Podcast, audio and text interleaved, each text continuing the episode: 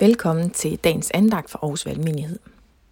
Vi læser i dag fra Jeremias' bog, kapitel 23, vers 3-6, og der står sådan her. Men dem, der er tilbage af mine får, vil jeg samle fra alle de lande, jeg fordrev dem til. Jeg fører dem tilbage til deres græsgang, og de skal blive frugtbare og talrige. Jeg sætter hyrder over dem, som skal vogte dem – Ingen skal længere frygte og være bange, og der skal ikke mangle nogen af dem, siger Herren. Der skal komme dage, siger Herren, hvor jeg lader en retfærdig spire fremstå af Davids slægt. Han skal være konge med indsigt og øve ret og retfærdighed i landet. I hans dage skal Juda frelses og Israel ligge trygt.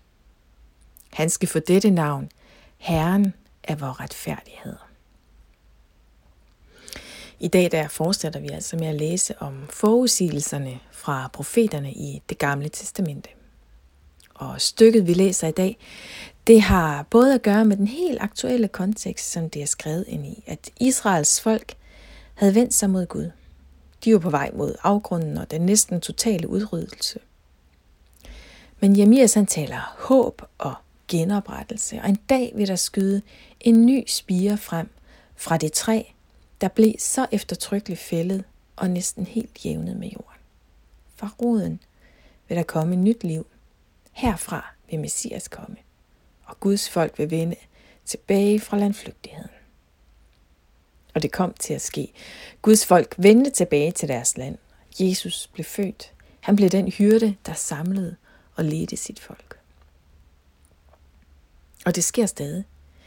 Vi er som de får, der lader os lede alle mulige stemmer i alle mulige retninger. Men Jesus er der som den gode hyrde, som igen kalder, kalder os tilbage til ham, til det land, hvor han leder. Hvor vi i vores eget liv må opleve, at der kan spire noget nyt og noget godt frem, selvom alt kan opleves brændt helt ned til grunden. Alle træer starter som en lille spire. Og det vil ske. En dag vil Jesus retfærdigt dømme al uretfærdighed. Han vil samle os, og han vil lede os til vores rette fædreland. Adventstiden i Danmark, den er af geografiske årsager den mørkeste tid på året. Og tiden, som dagens tekst er talt ind i, det var en meget mørk tid for Guds folk. De havde vendt sig væk fra Gud. De lyttede til falske hyrder. De lod sig lede af mennesker, af skikke, af kulturer, der vendte sig væk fra Gud. Og det gik kun én vej, dybere ned i mørket. Men igen og igen så fik profeterne med Guds stemme lov til at kalde på dem. De talte om omvendelsens mulighed, men der var ikke den store succes der.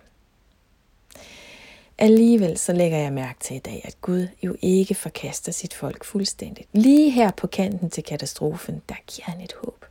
Han lover, der vil ske noget godt en dag. Han har ikke sluppet dem af syne. Messias, frelseren, vil komme. Gud glemmer ikke sit folk. Han er med dem også i mørket, og han giver dem håb, der kan bære.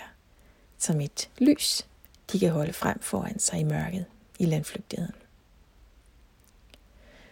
Og måske oplever du også, at du står i et mørke. At håbløsheden fylder meget mere end håbet. At mørket fylder meget mere end lyset. Men ved du hvad? Gud har faktisk ikke glemt dig. Det løfte, som han pegede på gennem Jamias for så mange år siden, det gælder stadig. Og lige her i løftet, der ligger håbet. Der ligger håbet om, at Gud kan skabe liv i det, der ser allermest nedbrændt og forladt ud.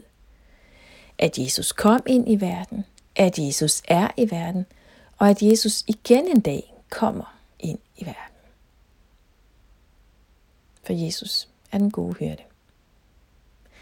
Han leder os med et hjerte af kærlighed. Han kalder os igen og igen tilbage. Det er ham, vi venter på, som allerede nu er her, og som en dag vil komme igen. Lad os bede sammen. Ja, himmelske far, tak, at du ikke slipper os af syne. Du slap ikke dit folk af syne dengang, og du, du knytter håbet til løftet. Takker dig, Jesus, at du kom ind i verden, at du er her i verden, og at du en dag vil komme igen og dømme alt retfærdigt.